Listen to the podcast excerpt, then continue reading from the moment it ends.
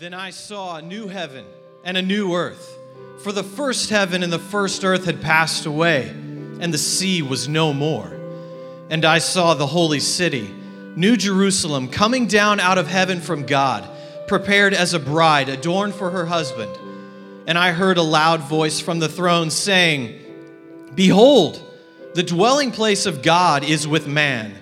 He will dwell with them, and they will be his people. And God himself will be with them as their God.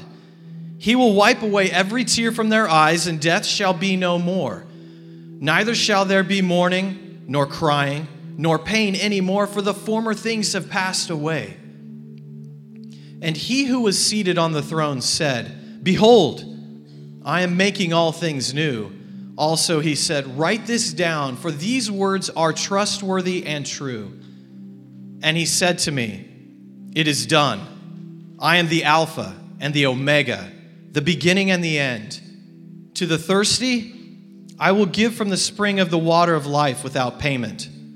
The one who conquers will have this heritage, and I will be his God, and he will be my son. But as for the cowardly, the faithless, the detestable, as for murderers, the sexually immoral, sorcerers, idolaters, and all liars, their portion will be in the lake that burns with fire and sulfur, which is the second death." And Lord, it is that day that we look forward to, those in Christ, to where we are going to be in a new place with you.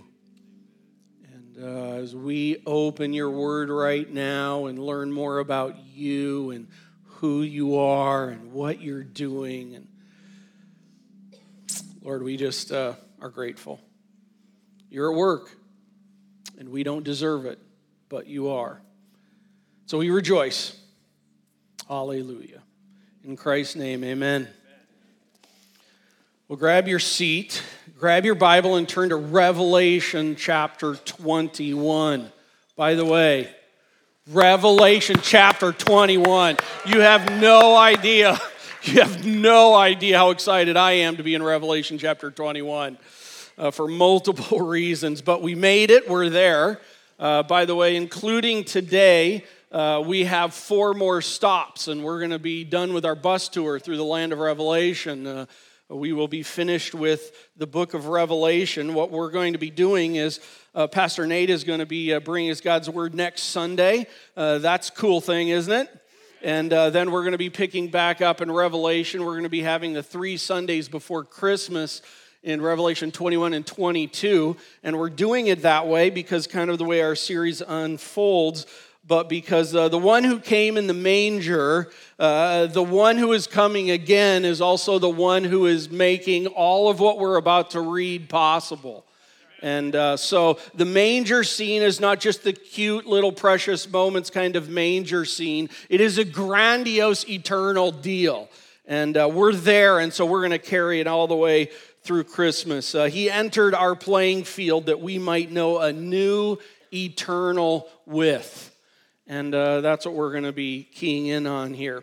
Well, if you're just joining us, we've been walking through the book of Revelation for some time now. We've seen and heard through the Apostle John's eyes and ears here a whole lot of amazing and some really heavy things as well through the process. In fact, taking a look here at these last 2 chapters, Revelation 19, we heard from John. He's hearing the great multitude in heaven crying out. Text tells us, just like we just sang, and they're crying out, "Hallelujah! Salvation and glory and power belong to our God, for his judgments are true," it begins with. And then that's followed by the 24 presbyteros, the living ones around the throne, and the 4 ones around the throne, and they're following that up by going, "Amen, hallelujah," with that in chapter 19. There, he's hearing all this. Then also in 19, we find him seeing heaven opened, and that is when, "Behold the white horse with the rider,"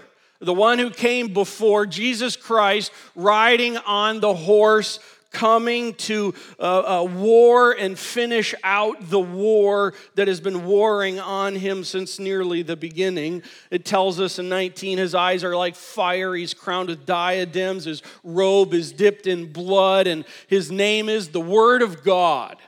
And he is coming. Then Revelation chapter 20, it included seeing an angel seize and bind the dragon at the beginning, Satan, and hearing then about the 1,000 years and how Satan is thrown into then afterwards the lake of fire, joining the sea beast and the land beast, and the great white throne takes place, and the unredeemed, the dead, both great and the small, are standing before the great white throne, and heaven and earth just are like gone. They're like, they disappear. It's just them before the Lord in that whole scene. Man, just wow, magnitude of that. And then the books are brought out, and judgment is made, and death and Hades is thrown into the lake of fire at the end of chapter 20. And along with everyone whose name is not found in the book. How sad is that? Now today we're in Revelation 21. There's more to see and hear. We're in verses 1 through 8 today, and we are going to see and hear about a new eternal with. Now, there's two words for today. How many words? There's two words, and the first one is new, and the second one is with. So what are the two words? New and with. New and with, super cool words. We're going to be seeing with the new, the first word we're going to begin with here. Three entities are noted as new. How many? Three of them are noted as new. Let's take a look at the text. Let's walk our way through it. God, may you just show yourself more here. He starts out, verse 1, then.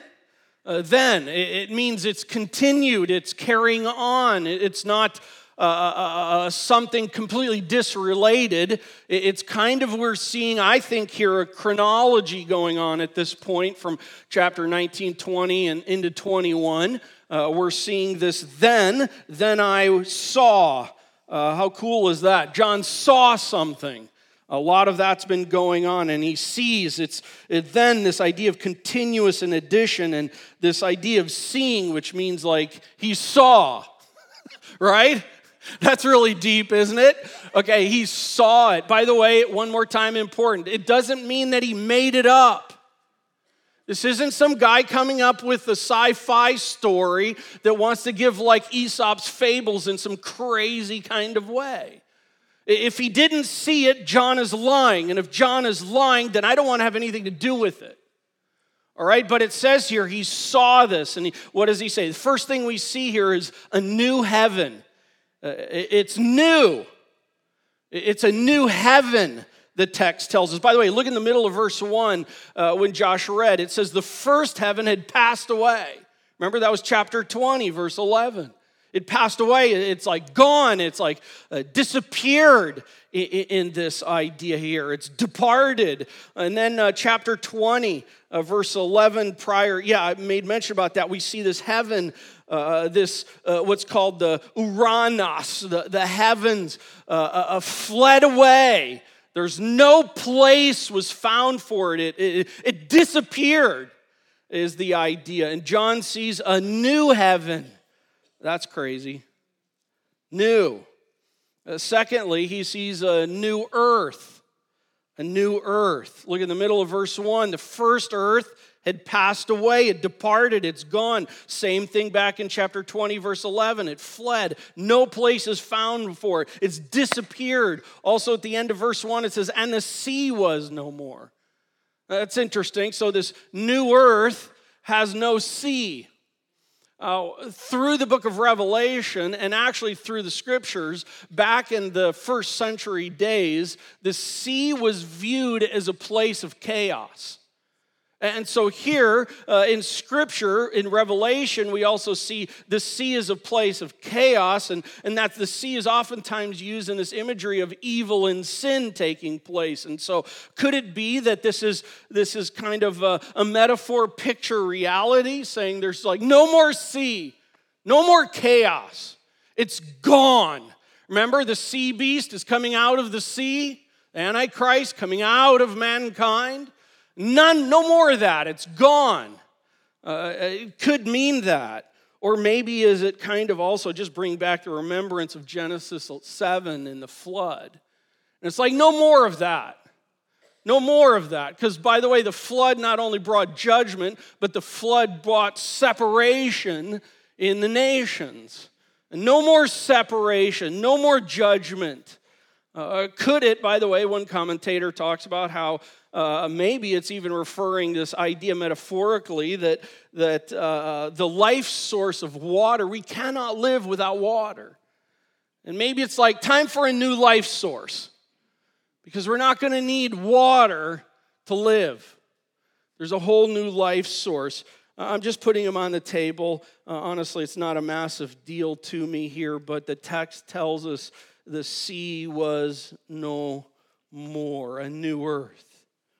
Question in this is talked about, is the new earth, or is this a renewed earth or a replaced earth? I will tell you without question going into this study that I would have put my chips on a renewed earth. That's always been what's in my view, and is one of the things we've talked about is take off our preferred theological lenses and going into this. And just in these a few times where Revelation is talking about this, I do think Revelation brings this disappeared idea. And so it's a replaced idea here, at least in Revelation, and that's just working with you, thinking out loud with you, learning along with you. I'm not willing to die for that. If it's a replaced earth, should we be picturing this new earth similar to our present earth? You know, we're interesting people. We hear the word earth, gay, in the Greek, and we hear this word, and we think, well, earth, and it looks like our earth, and it's round like our earth, and it's shaped and it's sized like our earth. And if it's a replaced earth, if that's in case what Scripture has, why do we have to think that way? I mean, the earth is just where we live. It's where we reside.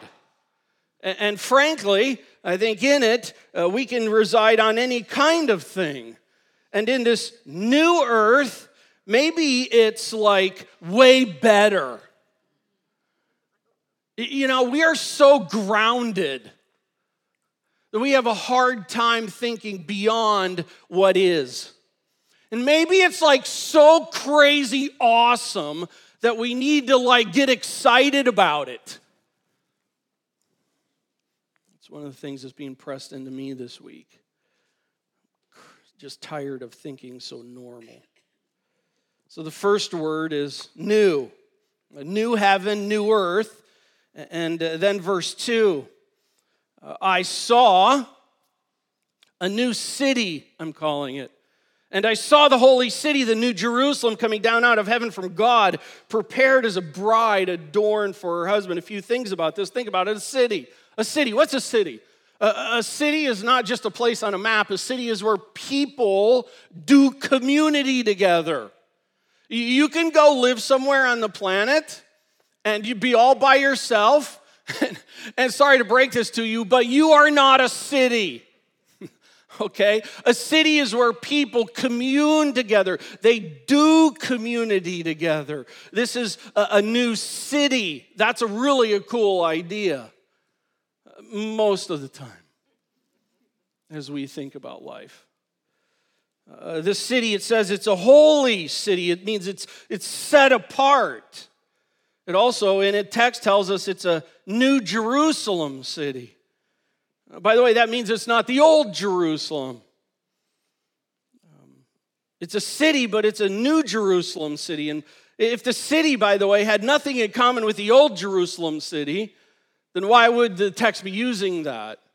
But we're going to leave this and not spend a lot of time here because here in two Sundays, verses 9 through the end of the chapter, even into chapter 22, spend the entire time talking about this city. In fact, from verse 9 through about 22, verse 3, it uses the word city 11 times.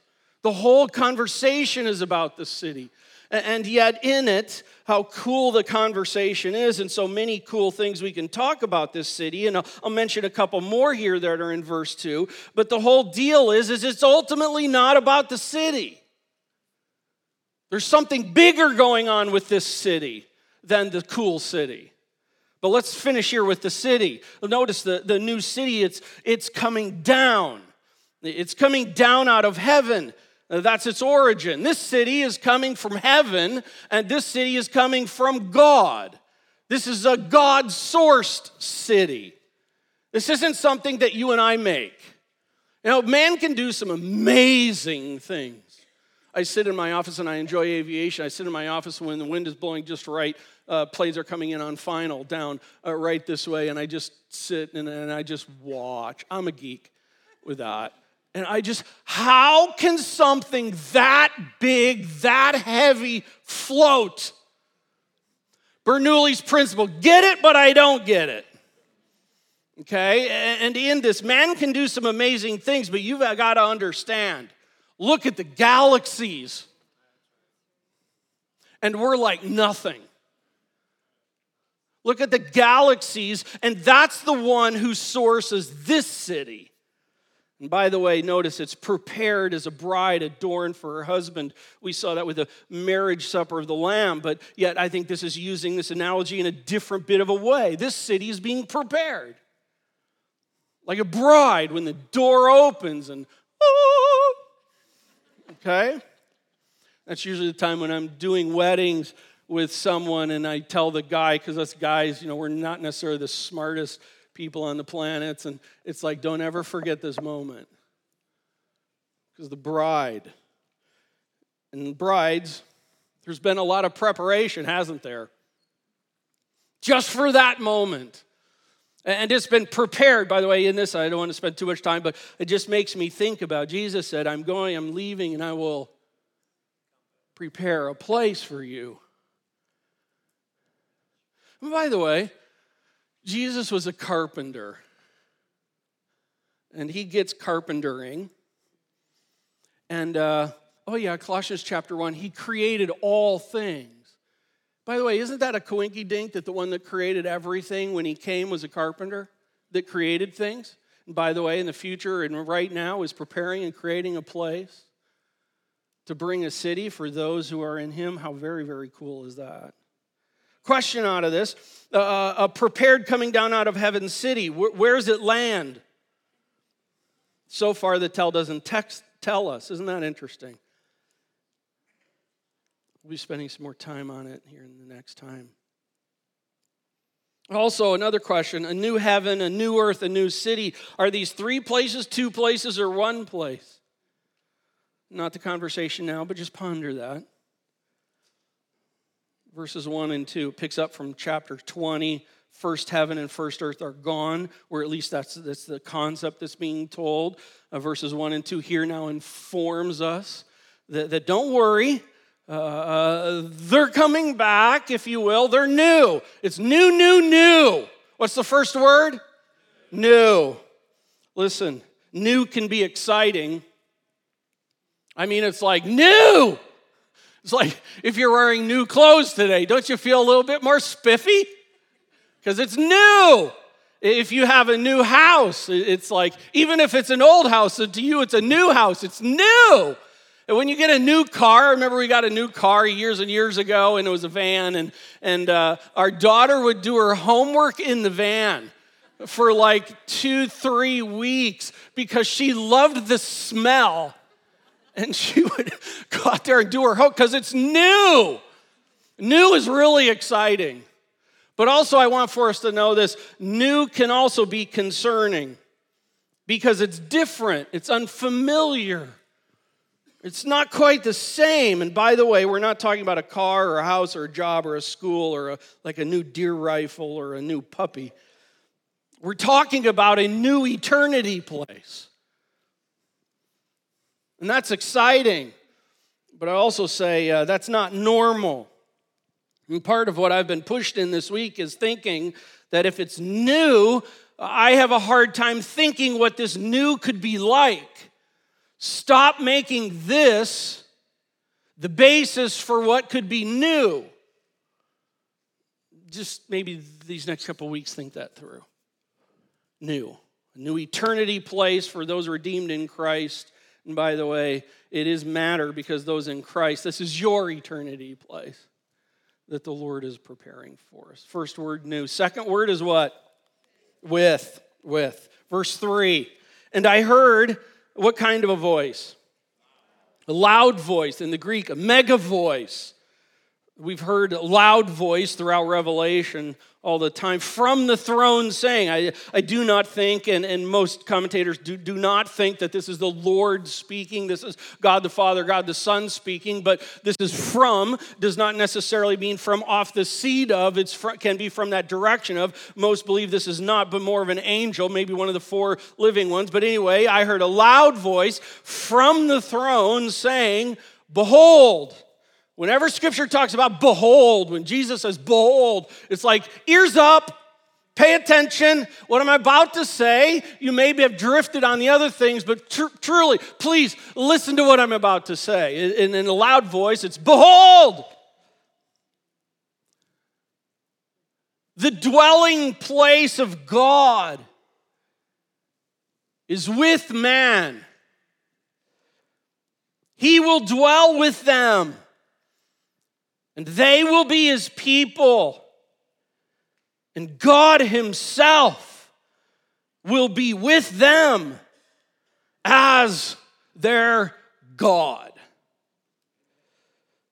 Let's talk about some things from here. I heard a loud voice from the throne saying, behold, the dwelling place, that word here, skena, just the word itself. I think a Jew back in the day reading this in the Greek would have this almost instant reflection of Shekinah, the Shekinah glory. The word skena, actually, it means to lodge, to tent, to tabernacle, to Shekinah among.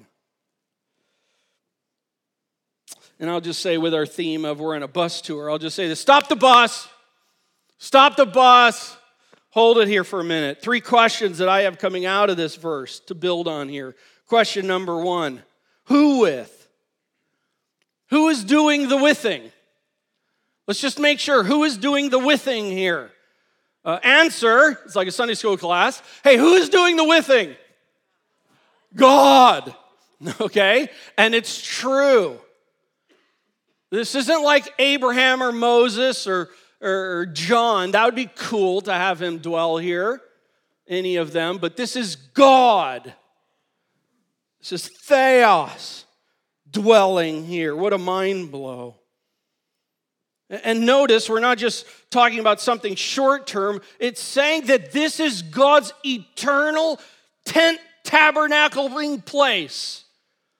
And God's eternal tent place is a with place, not a solitude place. It's who is eternally withing in verse 3? God is. God is withing somewhere, withing someone. Who with? God. So who, God, is he withing with who? Who with who? All right? The word anthropos, it's anthropology, it's man, it's mankind here. God will, get this, eternally tent himself with mankind. I'm staying with the word as it says it right now. He will tent himself among them, within mankind. God's eternal withing place is with his people. Not separate from, not far from, not out of sight, but with. And by the way, I would say that is altogether new. That is very altogether new. And you might say, well, in the Old Testament, he tabernacled with, yes, but not like this. Not in this fullness of a way. By the way, it's so cool in the verse because it's kind of like I think God understands that we don't get it or we aren't blown away enough or we read this and we have questions and so he triplicates up on himself to make clear. If you have any doubts about who is this with who, verse 3 makes it threefold clear. He says, behold, the dwelling tent place of God is with man. Now that should be enough. But it's like, no, just in case we didn't get that, let's go on. He will tent dwell with them, and they will be his people. Now I'm really getting the picture, but it's like, let's add a little bit more. And God himself will be with them as their God.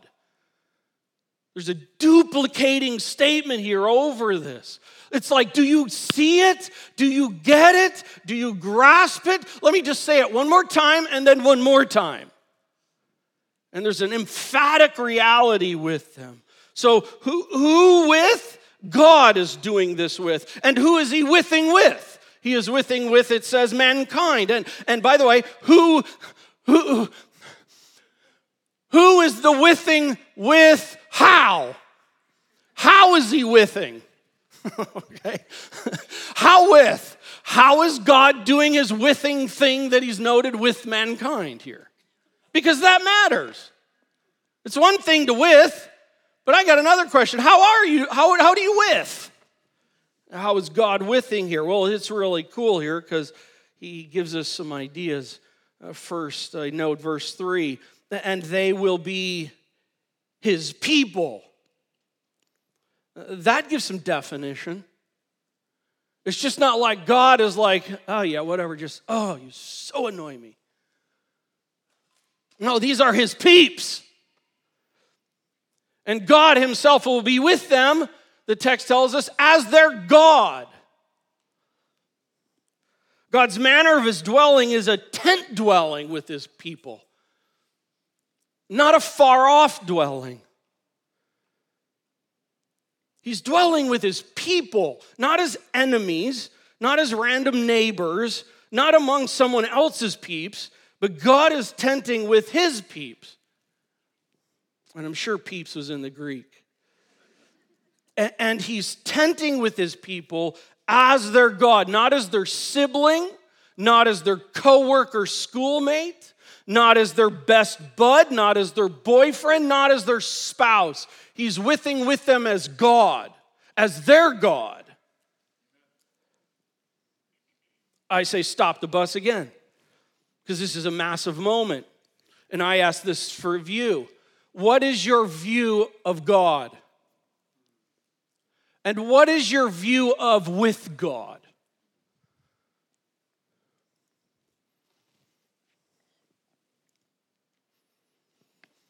Okay, at this point in time in redemptive history, we would say we desire that God's manifest presence would be among us. We understand from Scripture that he is omnipresent, that God is everywhere. And yet also in Scripture, God talks about how he will remove his blessing. He will remove, even if you will, his presence, although he is everywhere. And yet there's this manifest thing. God is not tenting with us right now, okay? God is, let's call it this way, the Godhead is tenting in heaven right now. So somewhere else, right? But yet his presence is here in all reality. And yet there will be coming a day when God in his tenting will which is unseen, will change, and God's tenting, where's the door? There's the door. And God's tenting will come with us. Now, this is for our grandson, okay? And that's so sad because I'm talking about like this is God's tenting place, okay? But work with me, all right? Now, think about this. God says that he is going to come and tabernacle with. Now, when you go back to the Old Testament, you take an idea. If I keep this here with this idea, this is the wrong idea. Because this is really not where God is tenting with his people. God is even, I would say, not even tenting right here with his people.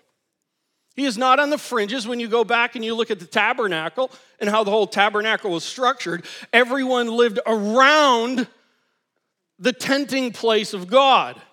So here's what we're going to do. Pass this down, put it right over in the middle, all right? Welcome to harvest. Okay? So God's tenting place is now right down with us in the center of things, not far off. By the way, God tenting there is new. That is a new reality. Now, in this, I ask you this. When you think about this fact and this imagery that is trying to portray what's being told to us here, which, by the way, is going to be a reality. This is not a story. When you think about just with this example here, as I look over Royce's head and I see God's tenting place in the middle with us, this tells you how you view God right now, a little bit about it. Because how do you think about that? There's parts of that that you go, that is really awesome. But let me press a little further. Is it? Because who you understand God to be and how he withs with his people, by the way, I would argue not just in the future, but now, matters. In fact, I'm going to toss out here 4 common ways that people view how God tends with his people, if you will, how we view God. Number 1, God as my police chief, the police chief God. I mean, he has his threatening eye on me and is only pleased with me when I don't break his laws. In other words, living with God is about appeasing God. Now, the fact that God has made his dwelling place right there, does that annoy and scare the living life out of you? In some ways it should, because there's a little bit of truth in each of these. Because it's like, oh my word, God's like right in the middle. He's watching my back all the time and I can't ever get away. And after all, out of this view comes God is this divine cop who's watching everything I do, just waiting for the moment that I mess up. And when I mess up, time out, because I'm mad at you. Question: is that how you view God? And by the way, don't be too easy on yourself. Because a lot of churching and a lot of teaching and a lot of preaching, which it is very easy to do, comes across like God is copping over you, and when you move wrong, he's the kind of God that does with to where it's like, oh, you irritate me. Number 2, God is my math professor. My math professor, God. It's this idea that he has all the formulas of life and he's pleased with me when I figure out his formulas. It's like he's really smart, crazy smart, and he's got all the answers. And if I could just figure the formulas from him and then apply the formulas that God has, everything will be good. It's living with God is about implementing his 5 steps to an A+ life. How do you have a good marriage? Here's the 5 steps. How do you walk with God? Well, everybody knows you're supposed to pray sometime in the day, and you're supposed to read his Bible in the day, and, you know, there's 5 things you're supposed to do every day that validates that you love God. So I get happy when I just do what God says and I implement his formula. The fact of the matter is, like with number 1, God does show his anger sometimes, and God does not like sin. And here with number 2, the fact of the matter, James chapter 1, God says, when you do what's right, you will be blessed. But when I see God that way, that shapes how I view God. Here's a 3rd one, the let's make a deal God. He has all the goodies behind the curtains, and all the goodies that I want, by the way. And when I play the game just right, I get his prizes, like health, wealth, and ease. Living with God is ultimately about getting from God. If it's like the fact that God is there, and it's like, yes, that means I get. Well, who's the center of the equation? Not God, me. And sometimes this is what happens even with this conversation about what heaven looks like. When the place, it's like, oh, it's going to be so awesome because then I'm going to be able to. True. But God is not just God as our genie God, as our let's make a deal God. A fourth one that oftentimes happens, and I've been all of these in my life, by the way, is God is my admiral and general God, who is pleased with me when I complete his missions. God, are you pleased with me? Yes, because you completed my mission for you. Really? There is truth to that. There is a Great Commission mission. And it's like, yeah, God, because I told 1,000 people about you, and Lord, I did this, and I accomplished this, and I went to the nations, this, God, you must be really happy with me, because that's obviously what pleases you when I fulfill the mission goals that you've put for me. Listen, God is not your boss. He's not an admiral general that has been put in a plan and is only pleased when we accomplish his assignment. Here, how about this one? I'm going to throw in this one that's been working me and my wife and our small group over as we've been working through this. How about this? Life with God is about treasuring God. All of the others come out of this place of man-centeredness and I would argue fear. Instead, it's this thing where God wants us to, listen, God wants us to treasure him. The fact of bringing this tent out and putting it in the middle, ultimately, I'm not there yet, but ultimately in it, it's like, yeah, oh my word, can you believe this? We get to be with God. I mean, seriously, like, no, tell me what we're going to do in heaven. Oh, boom. Can I say this? Who cares? Because we're going to be with God. And all the visitors are like, dude, I'm... But listen to me. What's heaven going to look like? And how's it going to work? And you know, are we just going to like sit in a church service the whole time? Hey, listen, I'm a pastor. I'm a teaching pastor. I hope not. But know this. Those who are in Christ and are with Christ for eternity, you get to be with the Godhead forever. But what are we going to eat? No. With the Godhead, is my puppy, is with the Godhead forever. And that and world reality should be residing and showing us in this now world reality. Why do I say that? Listen to some passages. I'm not used to jumping around. Oxygen. Okay. Genesis. I'm so out of shape. Genesis 1:31. And God saw everything that he made, and behold, it was very good. When God makes things, it's unfathomably good.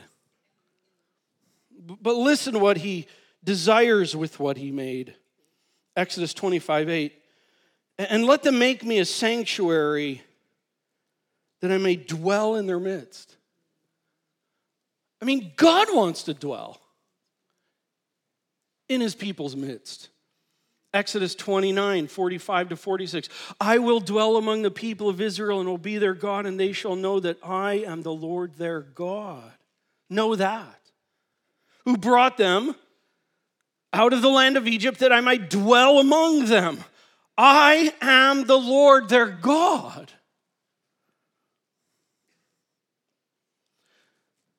Not the police chief God, not the math prof God, not the let's make a deal God, not the admiral and general God. The I want to be with you God. Leviticus 26:12, everybody's favorite book of the Bible. And I will walk among you and will be your God. And you shall be my people. 1 Kings 6:13, and I will dwell among the children of Israel and will not forsake my people Israel. Ezekiel 37:27, my dwelling place shall be with them, and I will be their God. They shall be my people. Zechariah 2:10-11, sing and rejoice, O daughter of Zion. For behold, I come, and I will dwell in your midst, declares the Lord. And many nations shall join themselves to the Lord in that day, and shall be my people, and I will dwell in your midst. John 1:14, and the Word became flesh and dwelt among us, and we have seen his glory, glory as of the only Son from the Father, full of grace and truth. John chapter 1, verse 39, and he said to them, come and you will see. So they came and they saw where he was staying, and this was before some of the disciples were his disciples, and they stayed with him that day. Verse 43, John chapter 1. The next day, Jesus decided to go to Galilee. He found Philip and said to him, stay far behind me. No. You can follow within a distance, but never address me. No. What did he say? He said, follow me. There is this clear idea that God and the incarnate Christ desire to be with. Oh, and then John 10. If I can read it. My sheep hear my voice. My sheep.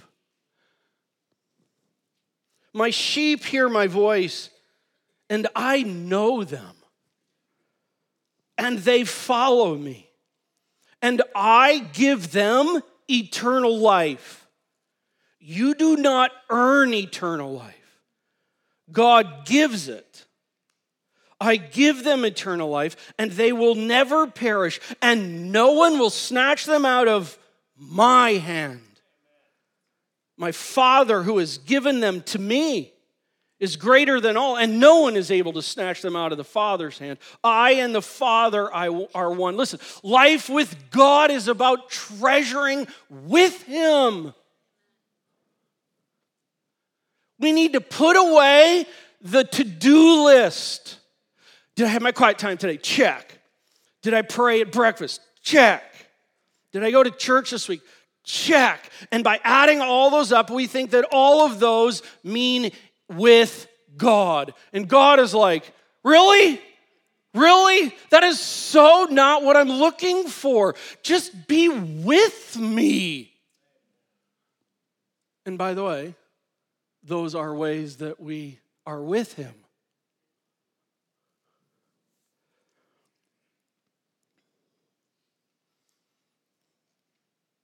And I heard a loud voice from the throne saying, behold, the dwelling place of God is with man. He will dwell with them. They will be his people, and God himself will be with them as their God. Like what? Like he will wipe away, he will erase every tear from their eyes. And death shall be no more. Neither shall there be mourning, nor crying, nor pain anymore. The former things have passed away. Why? Because there's a new eternal with. Listen, friends, it's kind of like John's like, let me try and describe to you what the new eternal heaven is like. Only way I can tell you is about really all the bad things gone. It's so interesting because it's like we can't even understand how awesome it's going to be. And we get in these things where we wonder about, am I going to see? What am I going to wear? Am I going to have six-pack abs? Am I going to have this? And it's just like, I get it. I vote six-pack abs.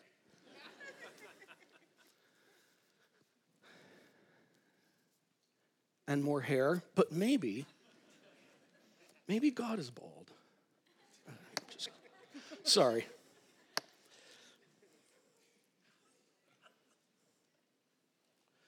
Verse 5, and he who was seated on the throne said,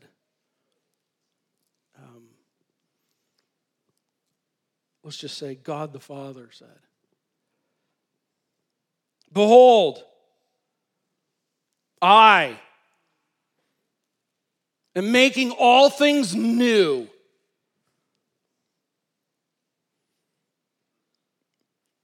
And he didn't stop there. Also, he said, by the way, John, write this down, for these words are trustworthy and true. And some of us need to know that. Because it's like, listen, is this just all some kind of pipe dream? I mean, you guys really irritate me with this kind of God thing. No, and it's like, God's like, no. Some people just need to hear this right now.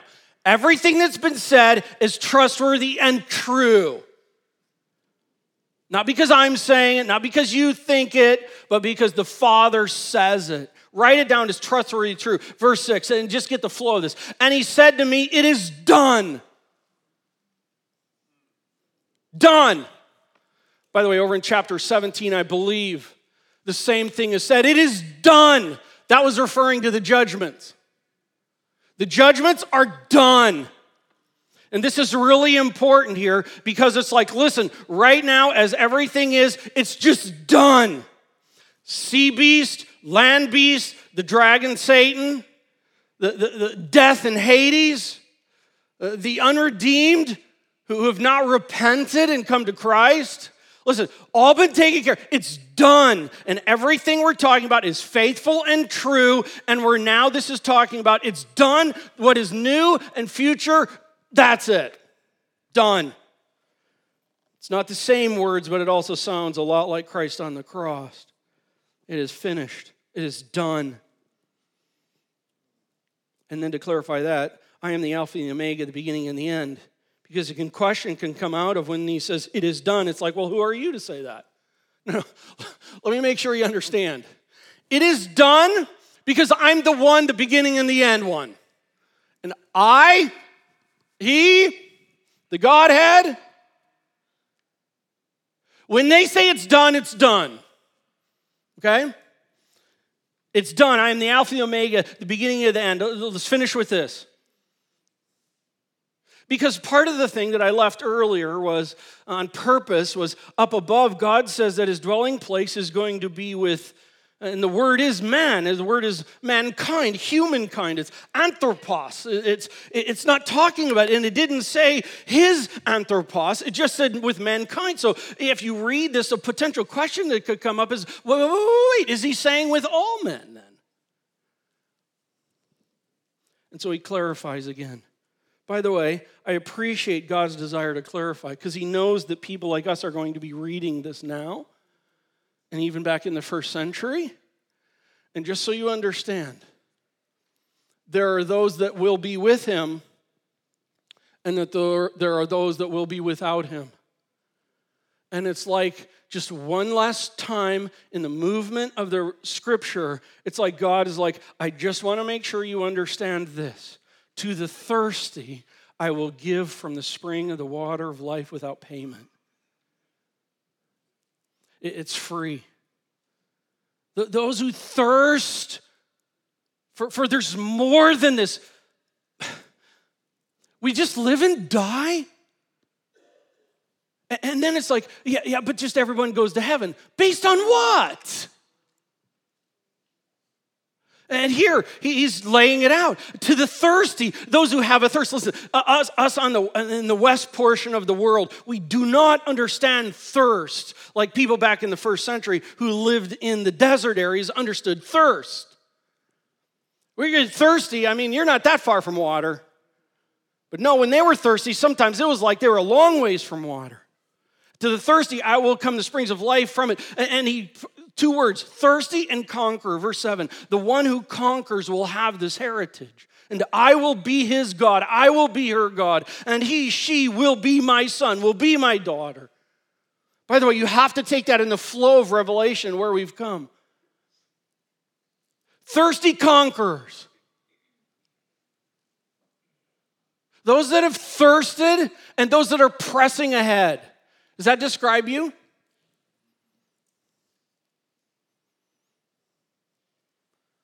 Does that describe you? Or is this thirst thing that it's like, yep, you know, I did my little religious ditty way back when, and, you know, God, whatever, wherever, however, whatever, cool ever. I just have to lovingly say this. That is so Mark chapter 4, second and third soil. There has been throughout in the book of Revelation and throughout the scriptures this idea that those who come to Christ persevere in Christ. And you just heard from the Tuttles, from Nick. It's like, I'm done with this apathy. Listen, there's no conquering reality in his life. And he's like, that hasn't been real for me. I got to be done with that. Thirst doesn't mean like taking a drink and then nothing after that. Thirst means like taking a drink and, as you've already heard, driving a stake in the ground with Jesus Christ, and life looks different, is seen different, lasts different, and by the way, has an eternal difference. That's with Christ, and then the text also says, finishes here, verse 8, but as for the, wow, this is really hard, but you've got to understand this in light of what the book of Revelation we've been through, but as for the cowardly, the word has this idea of as for the timid, but as for the cowardly, as for the timid, as for the faithless, in other words, those that are unbelieving, as for the detestable, as for murderers, and sexually immoral, sorcerers, idolaters, and liars. By the way, there's going to be a whole lot of those people in heaven for eternity. Those ones that have repented and come to Christ. And their portion will be in the lake of fire that burns with fire and sulfur, which is the second death. You don't want to be there. You don't want to be there. And the Lord in his love and his grace lays it out, telling us what it requires. As many as received him, to them he gave the right to become children of God. And children of God are made new. And children of God do life with God.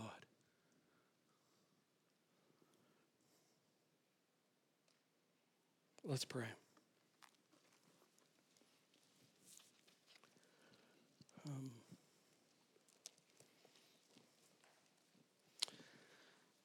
Just as we're closing, I just say, knowing the end world matters in the now world.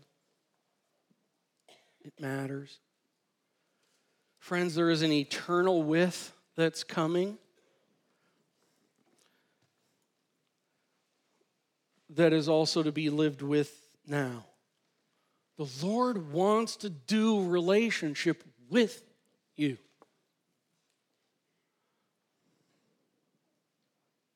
As your God. So I leave with this thought.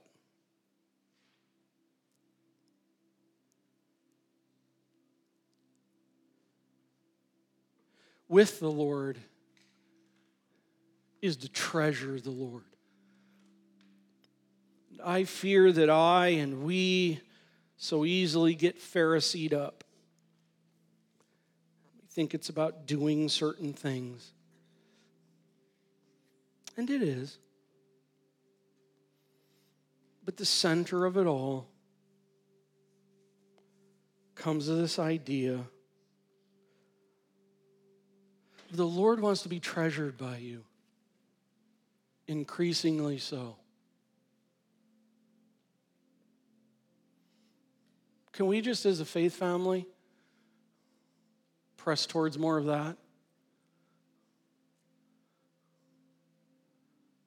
Lord, we want to know what it is and learn what it is to treasure you more. I don't stand here and act like I know it. Because the reality is the treasure of you never ends. It just, the more we dig into the treasure of who you are, the more treasure we find. And God, the fact of a people that treasure you and to know you and to be with you, that's what gives you glory. And God, I would just pray, would you do a work if there's anyone in here in this room this morning that is just here like, I really don't know where I'm at with the Lord. Listen, friend, I would just say that's not the place you want to be. You want to be with the Lord. We would love to help you on your journey. Someone you came with. And if that's you, please ask. And join the bus. Because this church is about a group of people that are on a journey seeking to understand our Lord more, that we would treasure him more. Right, church?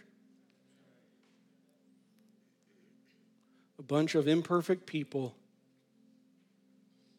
redeemed by the work of the Lamb,